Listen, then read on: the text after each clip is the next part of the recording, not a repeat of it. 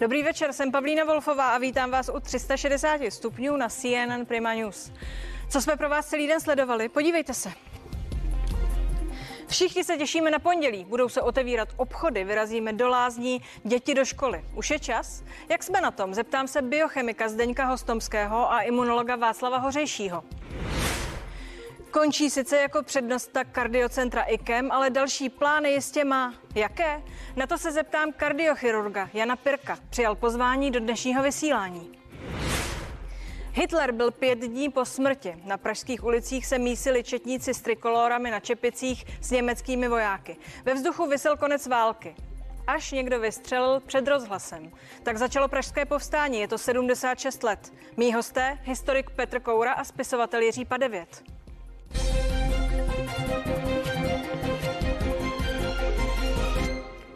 Před 670 lety začalo pražské povstání. 5. května 1945 se lidé postavili na odpor proti německým okupantům. Pět dnů po sebevraždě nacistického vůdce Adolfa Hitlera se druhá světová válka chýlela k závěru. Ale konec to ještě nebyl. Podnětem pro nepokoje v Praze se stalo oznámení vydané 4. května. Protektorátní vláda informovala o zrušení nařízení o dvojjazyčných nápisech, úřadování i zákazu vyvěšování československých vlajek.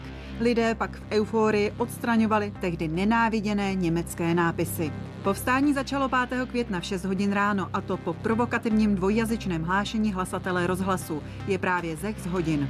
O dvě hodiny později už nebylo německé hlasatelce dovoleno přečíst zprávy. Pak už se v éteru mluvilo pouze česky a hrály se zakázané národní písně. Česká národní rada vydala během dne prohlášení o konci protektorátu a o převzetí vládní a výkonné moci. Začaly demonstrace, které brzy přešly do ozbrojeného odporu. Důležitým mezníkem bylo volání rozhlasu o pomoc krátce po půl jedné. V odpoledních hodinách pak lidé stavěli barikády na Smíchově, Pankráci a ve Vršovicích. Jednotky SS úderem 16. hodiny zaútočily na Davidské nádraží. Odvlekli asi 60 lidí z řad povstalců i civilistů. Kolem půl deváté večer přijel první hlídkový vůz vlasovců do Radotína u Prahy. Petr Koura, historik a Jiří Padevět, spisovatel. Dobrý večer, pánové, díky, že jste přišli, vítám vás tu. Pane Padevěte, je z hodin, to řekl hlasatel Československého rozhlasu Zdeněk Mačal 5. května ráno v 6 hodin. Eh, a od té doby se už z Českého rádia neměla ozvat Němčina. Ozvala, ozvala se, neozvala? Ozvala se, ozvala se pouze čeština a později se ozývala ruština a angličtina při těch vysíláních, kdy jsme volali spojenecká vojska na pomoc. Já bych se rovnou Zdenka Mančela zastavil, jestli můžu. Eh, on je jedním z těch, jedním z těch bojovníků, byť ten boj byl rozhlasový pražského povstání, který byl po únoru 48 perzekován komunisty. Čili i tento hrdina, i tento hlasatel, který pronesl tu legendární větu, byl během komunistického režimu perzekován. Mimochodem za co? Za to, že byl účastníkem pražského povstání.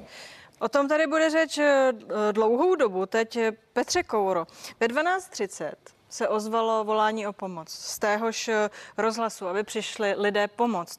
Co se vlastně událo mezi tou raní nadějí, demonstrovanou právě panem Mačalem a jeho jesech hodin a tím polednem černým? Tak ono to byl vlastně signál, že se něco děje. Jo, to, že používal Zdeněk Mančal takovou tu směs výsměšnou češtiny a němčiny, eh, tak to prostě pro lidi byl signál, že jako se něco děje, protože kdyby se to dovolil třeba o rok dříve, tak si pro ně přijde gestapo ještě než teda dokončí to vysílání. Eh, takže jako lidi začínali chápat, že jako už eh, teda nastala ta hodina, že už to prasklo, jak se jako říkalo. A vlastně začíná se aktivizovat i odboj Česká národní rada a vlastně odboj vysílá do rozhlasu jednotku tedy povstalců, protože chce ovládnout ten rozhlas jako to eh, tehdy hlavní médium, eh, přes který bude oslovovat obyvatelstvo.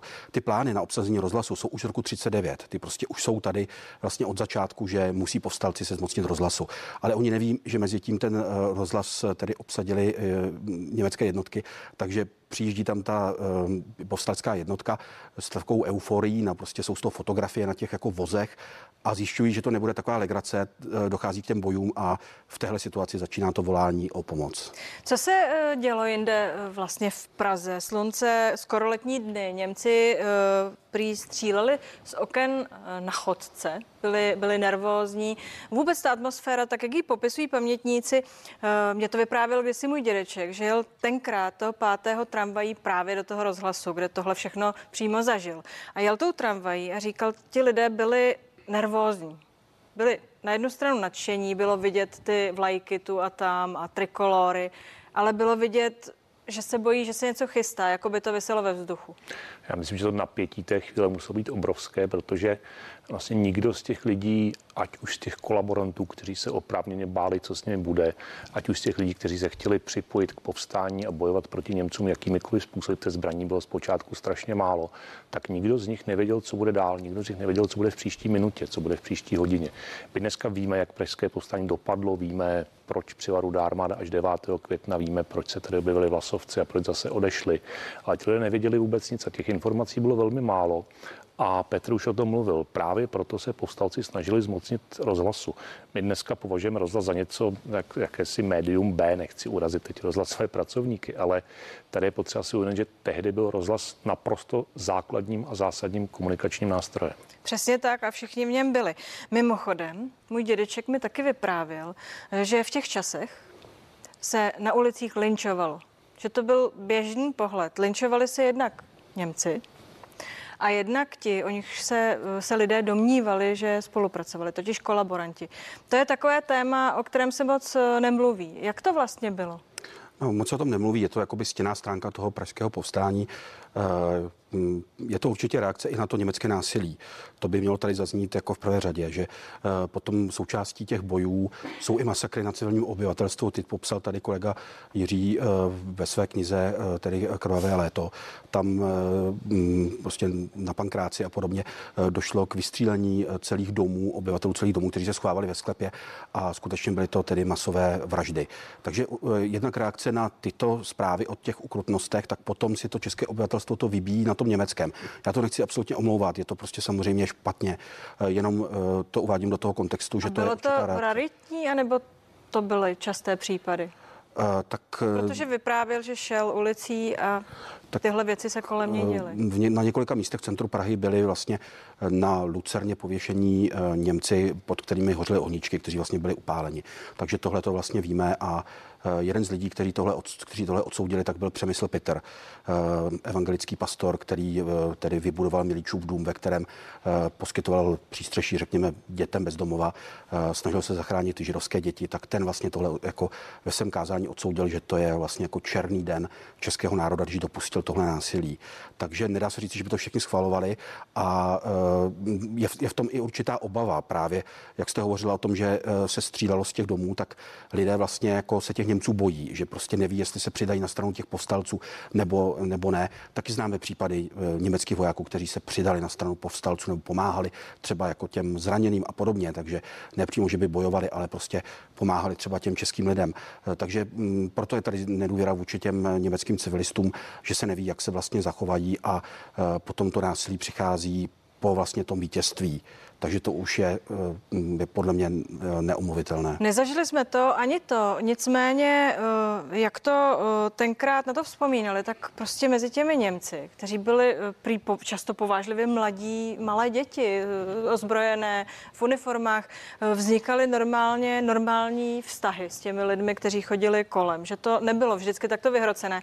A údajně se dokonce šmelilo a měnili ty zbraně v pasáži Lucerna a v pasáži Koruna němec, němečtí vojáci za jídlo a cigarety. Přijde vám to možné, nebo jsou to spíše legendy? K takovým případům určitě docházelo, protože řada německých vojáků nebyli říští Němci, ale byli to třeba Rakušané, nebo byli to Němci z Banátu, nebo z dalších oblastí německojazyčných mimo Německo a chtěli, chtěli z té války na poslední chvíli vycouvat a odejít k Američanům. Ten strach eh, německých vojáků ze zajetí rudé armády byl obrovský a obrovský bylo oprávněně. Nicméně, vy jste mluvil o těch mladých mužích, tady je potřeba poznamenat a kolega Petr na to zase narazil, že ti mladí muži byli zároveň, byli to asi jiní, než zrovna vyměňovali ty zbraně za cigarety nebo za civilní oblečení, tak byli zároveň pachateli některých těch masakrů. To je třeba podle svědectví lidí, kteří to přežili, tak jeden z těch největších masakrů na Zelené lišce v dnešní ulici obětí 6. května podle svědků spáchali, spáchali mladí muži ve věku 16, 17, 18 let. Zní to, zní to neuvěřitelně. Eh, ta spravedlnost lidu, když se k tomu tématu vrátím, ta dopadala i na Čechy, kteří byli označováni za kolaboranty. Eh, často to bylo údajné kolaborantství, přesto to na ně tvrdě dopadlo. Co to vlastně udělalo s tou společností pro ta příští léta? No, tak samozřejmě jako posunulo to určitou toleranci vůči násilí.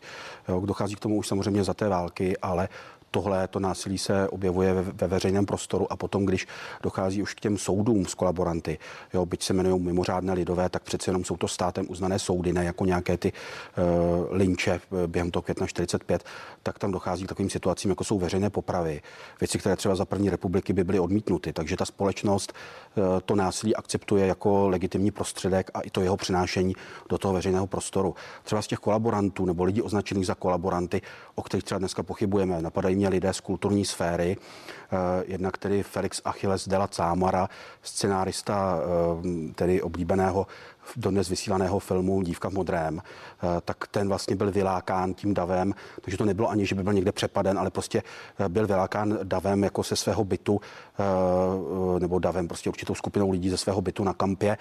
Dokonce se uvádí, že jako mu nastrčili dítě, aby jako mu otevřel a prostě upálili ho tam na té kampě. A potom tedy režisér Jan Sviták, zase, který režíroval neméně oblíbený film Přednosta stanice, také dnes, dnes vysílání, tak ten vlastně byl eh, zatčen, obviněn z kolaborace, pak byl eh, propuštěn v Bartolomějské a ten Dav ho vlastně zlinčoval přímo jako na ulici před eh, tím policejním ředitelstvím. Mimochodem i Vlasta Burian byl vystaven takové, takové debatě, jestli... Byl vystaven spíše státnímu násilí, než tomu, než tomu fyzickému. Jak to bylo s Emilem Háchou? Protože Emil Hácha v té době asi už poměrně nemocný eh, člověk, eh, sporná figura.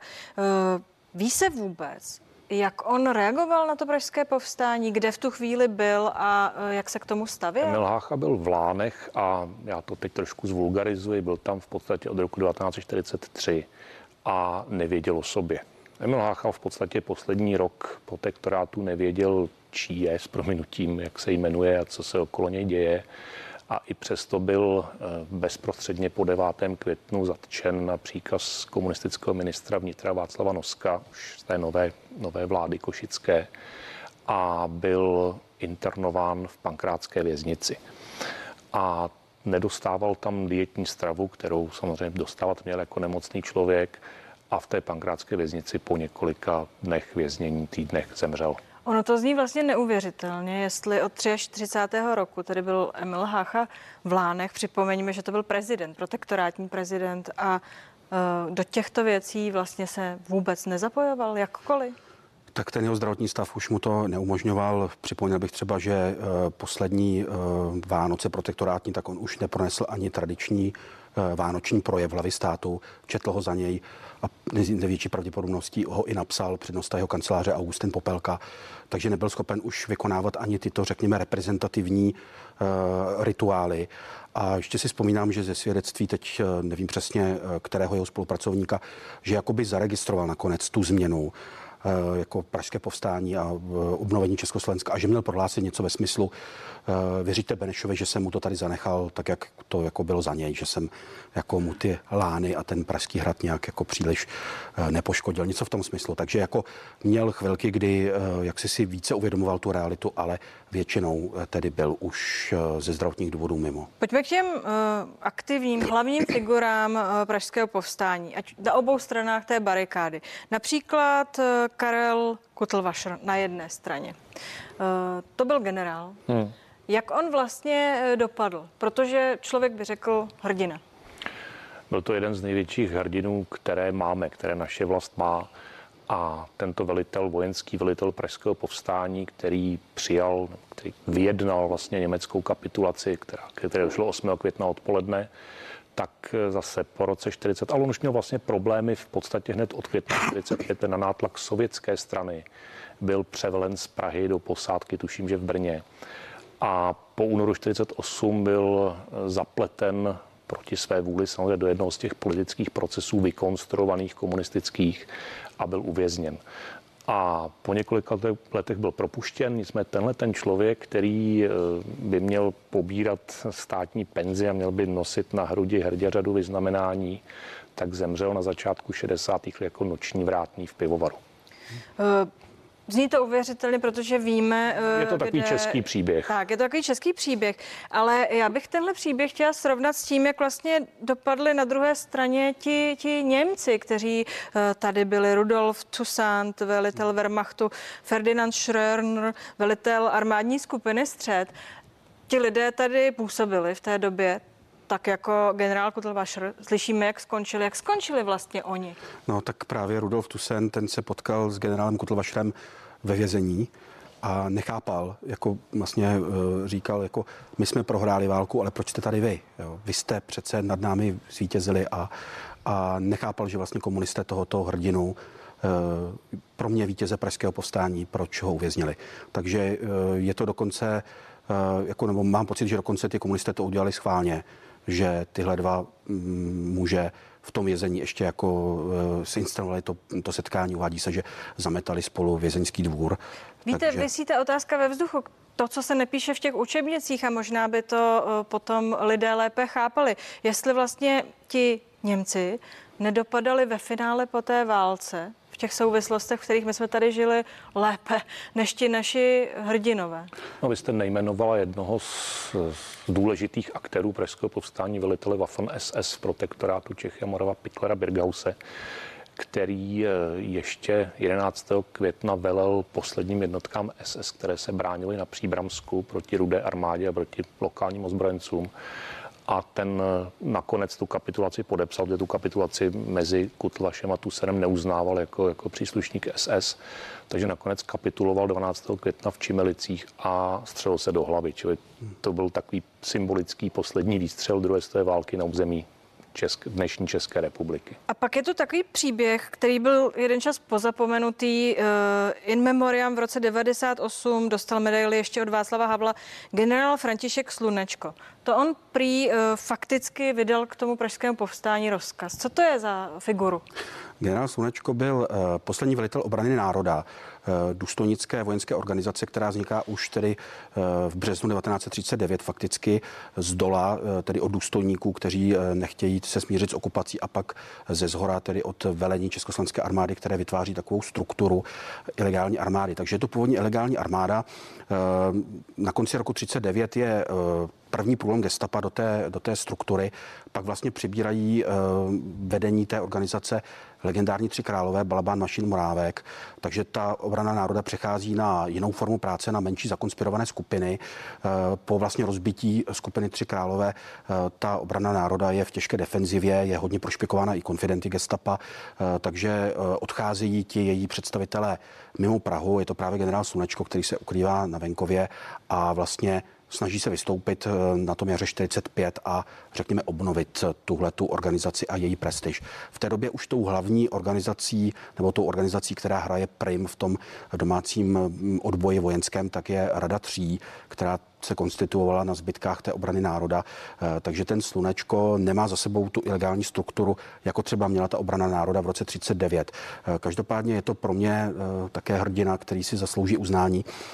Nicméně ostře proti němu vystoupili komunisté, kteří, kteří ho označili za boružázního generála a vlastně oni nechtěli, aby ti prvorepublikoví generálové hráli nějakou významnější roli v tom povstání. Eh, proto si ty komunisté zpočátku i rozumí s dalším významným důstojníkem, který byl eh, dokonce popraven s kapitánem Jaromírem Nechanským, který do protektorátu přilétá jako parašutista. Je to představitel té mladé generace, která třeba je kritická vůči té generalitě a která názorově je poměrně doleva. Takže ten Nechanský působí během Pražského povstání jako velitel, pardon, vedoucí vojenské komise České národní rady, takže jakoby je i nad tím generálem Kotlvašrem, eh, ten si s těmi komunisty rozumí. Komunisté ho potom po únoru 48 pošlou na šibenici jako uh, amerického špiona a vlastně podílí se i na tom, že ten slunečko je vyšachován právě s tím, že je příliš spojen s těmi prvorepublikovými generály a že vlastně jako, když to tak řeknu, je příliš eh, pro západní a pravicový.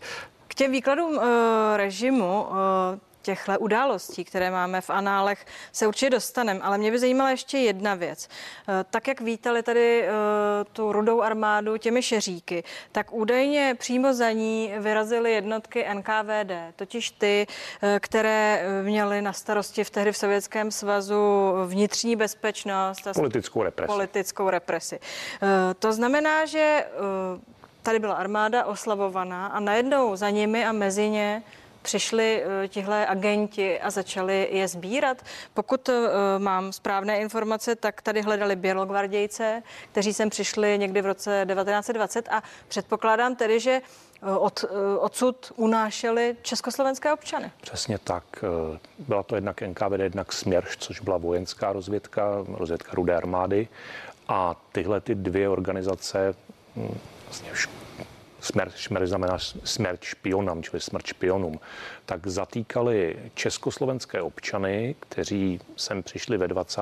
letech eh, z Ruska, ze Sovětského svazu a kteří dostali československé občanství nebo kteří na něj čekali. Eh, nebyli to žádní špioni, byli to univerzitní profesoři, lékaři, diplomaté, učitelé, eh, většinou inteligence a tihle lidé byli odvlékáni do Sovětského svazu a končili po soudních procesech, samozřejmě naprosto nesmyslných eh, v těch táborech Gulagu a někteří z nich se do Československa vrátili po 10-12 letech a někteří už se nevrátili nikdy. A to, že to byli českoslovenští občané, to asi při tom poválečném rytmu nebylo na pořadu dne k řešení, No, kdyby se jich zastali československé orgány, tak by třeba nemuseli uh, mít tento osud a ty vlastně je obětovali na oltář československo-sovětského přátelství.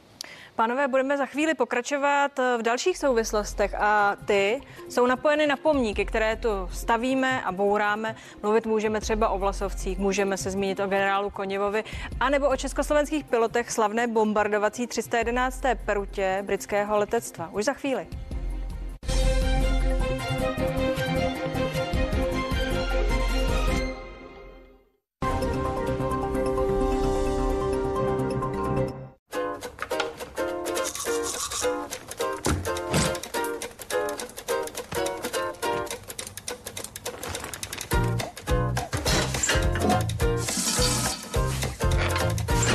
Je skvělé umět si poradit. Pro složitý dnešek i lepší zítřek je tu flexibilní půjčka, se kterou můžete posílat každý měsíc jinou splátku nebo si ji po každém půl roce na měsíc odložit.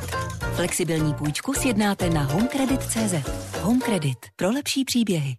Proč předmývat v dřezu? Mám lepší nápad. Pusť do akce nový Jar Platinum Plus. Díky předmývacímu systému Jar odmočí zaschlé zbytky jídla a předmývání udělá za tebe. Nový Jar Platinum Plus, naše jednička na mytí odolných zbytků jídla. Ztrácíte svůj denní rytmus kvůli křečovým žilám? Lék Lioton snižuje otoky a přináší vašim nohám komfort. Lioton. Pro zdraví a komfort vašich nohou. Poděkujte mamince dárkem od srdce. Právě teď kytice růží ve speciální nabídce jen za 129,90 nebo Bohemia Sekt Demisek pouze za 89,90. Tesco. Kdybys byl král, co bys si vybral? Oholíš se, když to po tobě budou chtít? Přestaneš poslouchat muziku, kterou máš rád? Teď je to na tobě. Tak vybírej královsky. A je to tady. Přichází královská soutěž. Posílej kódy zpěva Krušovice, vyhraj a vybav se na domácí hokejový zážitek. Vychutnej si hokej jako král. Více na krušovice.cz Když dostanu chuť na něco dobrého, vyberu si tvarohový mix Mlsni si od Tatry. Mlsni si, to je spojení nejlepšího českého tvarohu s příchutí plnou opravdových kousků ovoce nebo kakaového pika. Doporučuje Dana Morávková.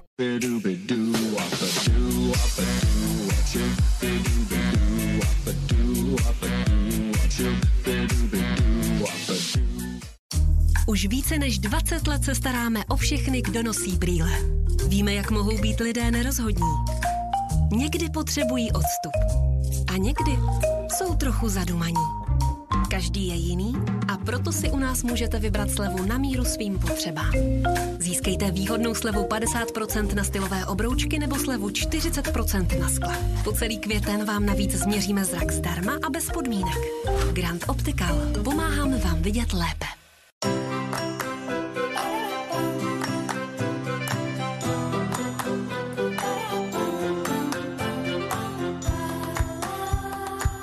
Díky maličkostem jsme si blíž. Opávia. Po generace v rodinách. Vyzkoušejte nové měkké Opávia bochánky. Pěkně nadýchaná dobrota. Tradice. Inovace. Precizní zpracování. Výsledkem jsou nekompromisní výkony. Ale to nám nestačí. Nabídneme vám toho mnohem víc. Traktor zprovozníme a přivezeme. Dáme na něj záruku i sedm let. Každý rok. Navíc provedeme servisní prohlídku. Zadarmo. A cena? Ta je skvělá. Mountfield. Hmm, slyšíte to? Tak zní potěšení na zahradě. A to si můžete vytvořit podle svých představ. Ať už chcete na zahradě pracovat, odpočívat, s nadšením grilovat, nebo všechno najednou. Užijte si chvíle venku podle svého.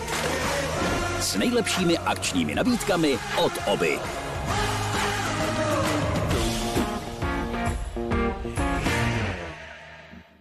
Nové věrnostní aplikaci Můj Albert dostanete za každých 200 korun nákupu jeden kredit. A za zdravé potraviny vás odměníme kredity navíc. Získejte extra kredity za Relax Juice, nektar a nápoj za 18,90 nebo těstoviny panzány za 24,90. Všechny svoje kredity můžete příště využít jako slevu na cokoliv. Stáhněte si aplikaci Můj Albert. OK, tohle je tvůj šťastný týden. Sleva 12% na vše od konceptu i robotické vysavače a v pátek Happy Day. OK.cz Ještě neznám jméno nové legendy. Ale už vím, co bude číst.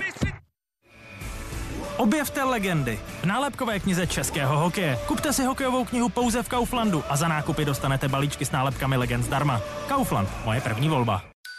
Z nabídky akčního letáku lékáren Dr. Max vybíráme. Ataralgin snižuje horečku při infekčních stavech, tlumí bolest hlavy a páteře za 169 korun. Zaječická hořká, tradiční pramen užívaný v lázeňství jako spolehlivé projímadlo a očista těla za 29 korun. A připravte se na pilovou sezónu se Zodakem v novém 100-tabletovém balení za akční cenu. A navíc s klientskou kartou Dr. Max antikoncepce za výhodnější ceny. Hýbeme se hezky česky a hýbeme i s cenami dolů. Například granule pro pesko 11 kg za 184,90. Smetana na vaření za 9,90. A boško půl litru za 87,90. Penny, nakupujte hezky česky. V Datartu pro vás právě běží Maxi výprodej. Každý den nová várka pořádných slev. Dopřejte si skvělý obraz s Android televizí JVC s fotbalovým míčem jako dárek. Datart. Opravdový elektrospecialista. Matějovský. Přírodní materiály. Nadčasový design. Léta zkušeností. Matějovský povlečení CZ.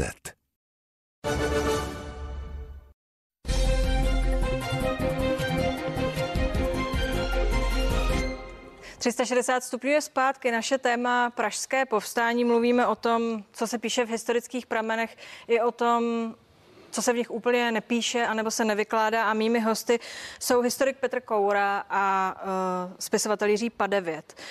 Uh, Pojďme se bavit o tom, co napsáno už v těch učebnicích nebylo. Mluvíme o rudé armádě, o tom, jak je tady sbírali ti jejich vlastní lidé z NKVD a tahali je domů, aby je mohli povraždit a uvěznit. Bavme se taky o tom, jak se tady ta rudá armáda chovala. Tak je potřeba určitě začít tím, že rudá armáda prošla od Moskvy, od Stalingradu obrovskou bojovou cestou která je nespochybnitelná a dostala se až do, do Čech, až do Čech, do Německa, do Maďarska, kde sváděla nesmírně těžké boje. Na českém území, no na území dnešní České republiky Rudá armáda velmi těžce bojovala i s československými jednotkami po boku eh, v Ostravě, v Opavě, v, okolo Brna, tam byly velmi těžké tankové boje a v podstatě dobila celou Moravu. V Čechách už to je trošku problematičtější, tam většinou rudá armáda přišla ve chvíli, kdy už existovaly revoluční národní výbory, které buď to vybojovaly si vítězství lokální nad Němci, nebo se s nimi dokonce dohodly a ty německé jednotky odcházely. Pokud se týče chování vojáků rudé armády, tak to bylo velmi různé jednotku od jednotky.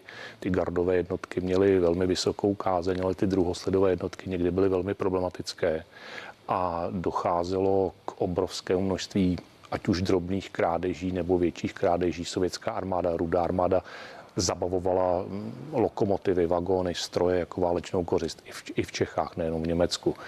Ale docházelo bohužel i ke znásilnění a vraždám. I, I tohle napsala historie uh, a proto je tak těžké tu historii asi vykládat. To vy jako historik dobře víte. Uh, režim mývá tendenci si historii upravit. Zajímalo by mě uh, to pražské povstání. Kolikrát se změnil jeho výklad od té doby? Tak asi hodněkrát. Já bych řekl, že vlastně to začíná už v tom 45. roce, prakticky už dva měsíce po skončení pražského povstání, ta dezinterpretace, jehož projevem třeba je odhalení eh, tanku na Pražském Smíchově, při kterém zazní, že rudá armáda eh, zachránila Prahu před zničením, podobně jako byla zničena Varšava.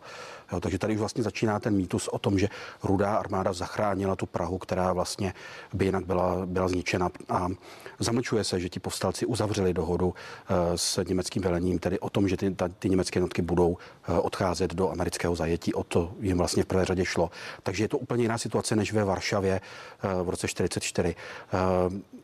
Pak samozřejmě jako po únoru 48 se to zase mění, kdy se uvádí, že tou hlavní silou byli komunisté, takže nekomunistický odboj se z toho úplně vymazává a ta osvoboditelská role rudé armády samozřejmě se eh, tam proměňuje. Po roce 89 zase se, řekl bych, přehnaně zúrazňuje ta role těch vlasovců. Hmm. Eh, takže je to bráno jako, že Jeden pól je, že nás eh, zachránila rudá armáda před zničením jako Prahu a druhý pól je zachránili nás vlasovci. Eh, takže je to zase trošku druhý extrém. Ty vlasovci sehrali důležitou roli, ale neřekl bych, že zachránili říct jenom stručně, kdo byli ti vlasovci? Ruská osvobozenecká armáda, vlastně jednotka, mm, jejímž hlavním představitelem byl generál Vlasov, podle kterého tedy ji nazýváme lidově, složená z, se zajatců, sovětských zajatců, které zajala německá armáda, kteří tedy souhlasili s vytvořením vytvoření téhle jednotky, která měla bojovat proti uh, rudé armádě s tím, že oni odmítají ten uh, stalinismus v Sovětském svaze.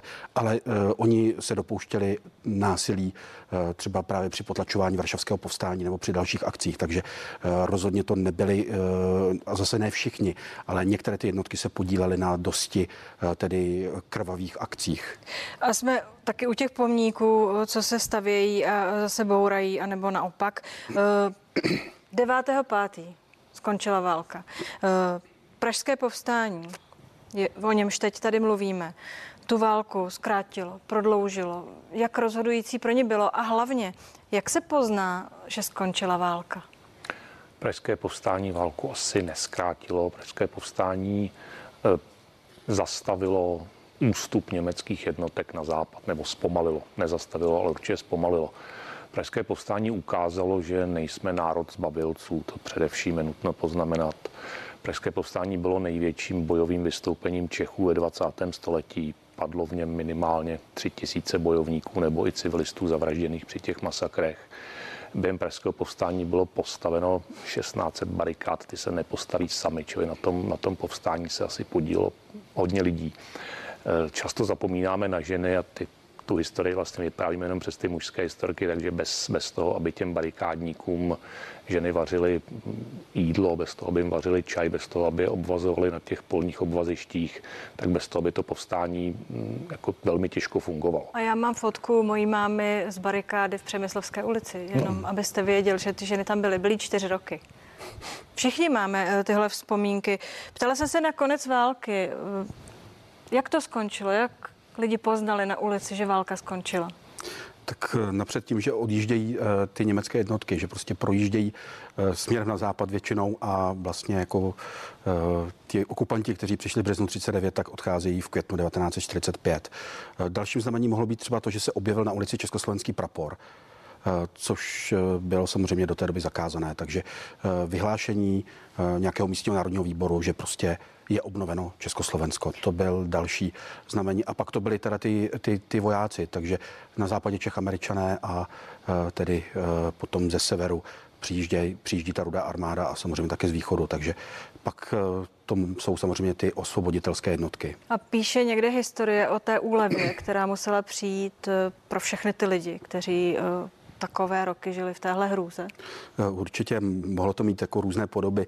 Já si třeba teď vybavuji eh, vzpomínky českého jazzmena Kamala Běhounka, Má láska je jazz, který eh, tedy uvádí, že když viděl první barikádu toho 5. května 45, tak si uvědomil, že tedy do Prahy nepřijedou američané, ale Sověti a odebral se domů, aby pro svůj tedy připravovaný jazzový big band aranžoval píseň Políčko pole, tedy ruskou, aby jako na uvítání těm ruským osvoboditelům mohl také zahrát něco jiného než Glena Millera.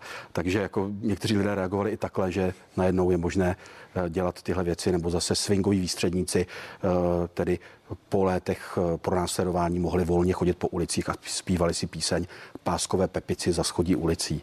Takže tohle mohly být reakce na konec války. Vy píšete knihy Dá se nějak vyjádřit eh, ta úleva, která se dostavila, ten stav té společnosti? Dá se vyjádřit. My jsme tady hodně mluvili o rudé armádě, zase je potřeba říct, na řadě míst se ti vojáci chovali k obyvatelům velmi přátelsky, pomáhali jim. Pokud došlo k nějakým násilnostem, tak důstojníci rudé armády je trestali velmi nemilosrdně na místě. Eh, já myslím, že ta euforie byla, byla obrovská samozřejmě, protože se po šesti letech něco naprosto zásadně radikálně změnilo ale zároveň je potřeba asi vědět, že většina lidí i v těch dalších letech žila v nouzi, kterou my si dneska dovedeme těžko představit a žila zase už pod napětím z příchodu další totality, z příchodu komunistického režimu. Pánové, díky, že jste tady byli. Přeji vám hezký večer. Děkujeme za pozvání. Díky. A 360 stupňů pokračuje i dál. V 21.20 se zeptám kardiochirurga Jana Pirka, co plánuje. Skončí totiž s řízením kardiocentra IKEM. S čím tedy teď začne? A o komentář k průběhu očkování proti covidu požádám imunologa Václava Hořejšího a biochemika Zdeňka Hostomského. Teď si nenechte ujít zprávy a já se těším na viděnou v 21.20 u pokračování pátečních 360 stupňů.